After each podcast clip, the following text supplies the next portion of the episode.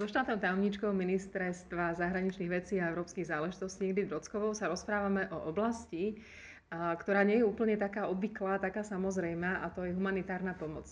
Pani štátna tajomnička, to je jedna z vecí, ktorú vy budete ďalšie 4 roky riešiť a odrazme sa možno od toho, že už teraz počas korona krízy Slovensko pomáhalo. Slovensko pomohlo Taliansku a asi to nie je posledná pomoc, ktorá v súvislosti s koronou sa udeje. Áno, ja sa veľmi teším, že vlastne Slovensko e, zareagovalo veľmi promptne na výzvu Talianska. Taliansko bolo jedno z najpostihnutejších krajín a áno, môžeme si povedať vyspelá krajina európska.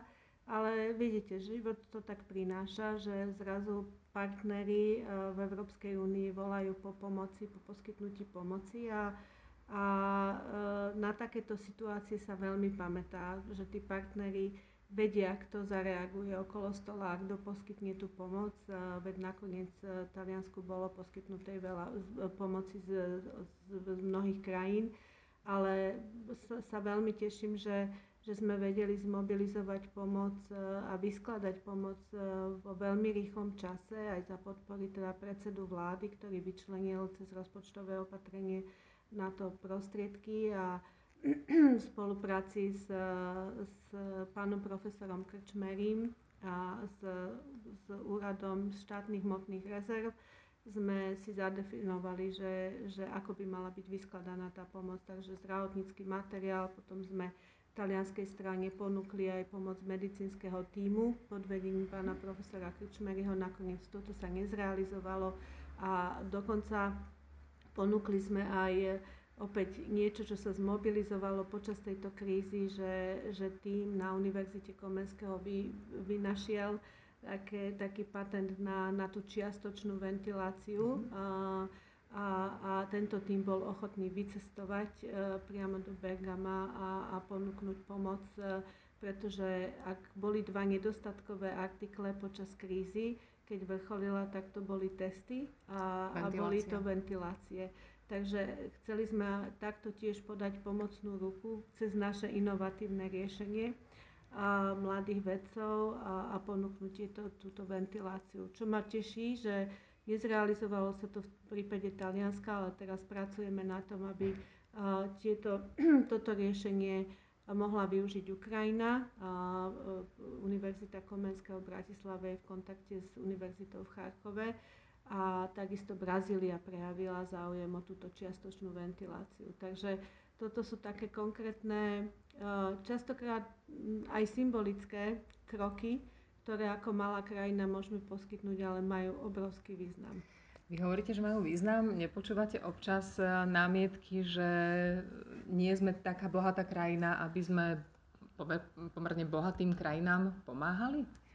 Tak e, tá pomoc Taliansku, naozaj výnimočné situácie si, požad, si vyžadujú výnimočné riešenia a nezvyklé, lebo tak pred dvoma, troma mesiacmi kto by čakal, že takto niektoré krajiny budú, budú volať o pomoc a aj vyspelé, ale celkovo k poskytovaniu tej rozvojovej a humanitárnej pomoci Uh, je to, ja to vnímam ako morálny záväzok. Aj, aj, aj ešte z čias, keď my sme poberali veľa takejto pomoci a keď sme sa usilovali o členstvo v NATO, v Európskej únii a, a vlastne dostávali sme finančné, finančnú podporu zo strany členských krajín Európskej únie, tak potom, ako sme sa stali členom OECD Európskej únie, tak sme si začali budovať kapacitu pre poskytovanie rozvojovej pomoci. Pre, preklopili sme sa z tej polohy príjimateľa do polohy poskytovateľa a, a nejakým spôsobom sa to tak aj od nás prirodzene očakávalo, že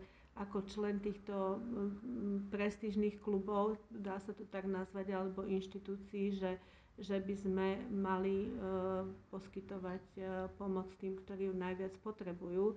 Takže od toho roku 2004 sme na ministerstve začali e, budovať agentúru pre poskytovanie rozvojovej pomoci a, a postupne sme si zadefinovali programy a krajiny, e, ktoré sa stali prioritnými pre poskytovanie, pre smerovanie našej pomoci.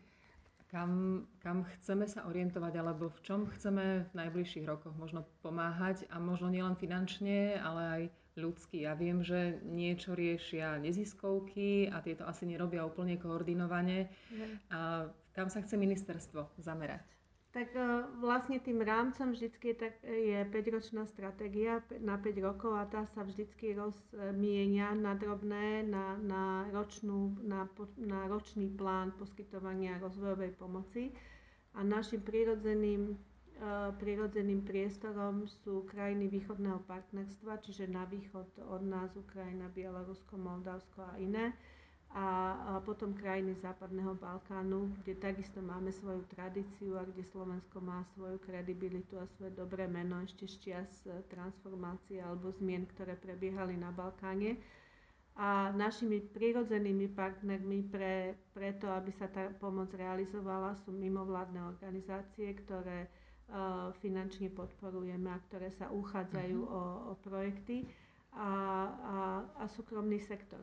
Za, e, taká naša ambícia do, do ďalšieho obdobia je, aby sme zvýšili e, angažovanosť privátneho sektora. Čiže e, opäť mm, otázka na potenciál nášho, nášho súkromného sektora, ale napríklad teraz v kontexte koronakrízy vystupuje Chirana, napríklad ako strategický podnik, o ktorý je mimoriadný záujem mm-hmm. a, a, a už dnes e, zvonia telefóny, že by chceli mať strategi- e, sú, sú teda krajiny, ktoré by chceli mať e, strategické nejaké väzby na, práve na podniky, ktoré, ktoré vyrábajú zdravotnícky materiál, pretože kríza s covidom ukázala, že že Európa je mimoriadne zraniteľná a že za ostatné roky sa v podstate nebudovala kapacita na, na výrobu zdravotníckého materiálu a, a zrazu sme skončili v situácii, že sme všetci súťažili o to, že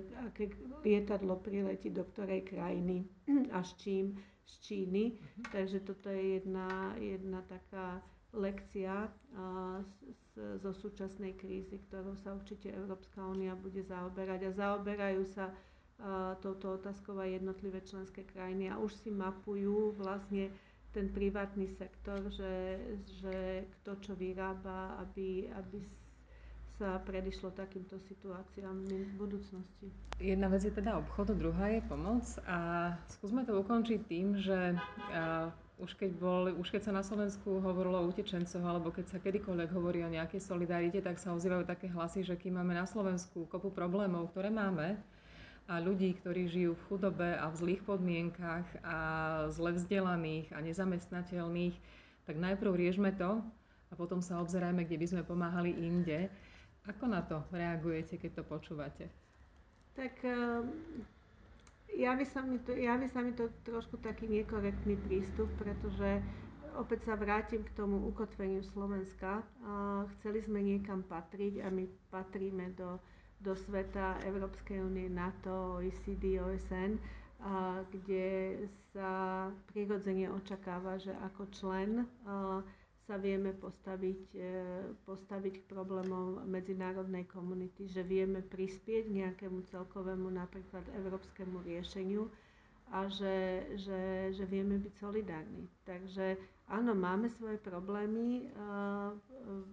Aj v minulosti sme my dostávali veľmi veľa pomoci na riešenie týchto problémov. A to neznamená, že tie, tie problémy u nás doma nebudeme riešiť alebo že ich budeme ignorovať ale zároveň eh, eh, v tej eh, tak ako vieme a na čo máme a finančne a kapacitne alebo ľudsky, tak by sme mali vedieť sa zmobilizovať a pomôcť. Ďakujem veľmi pekne.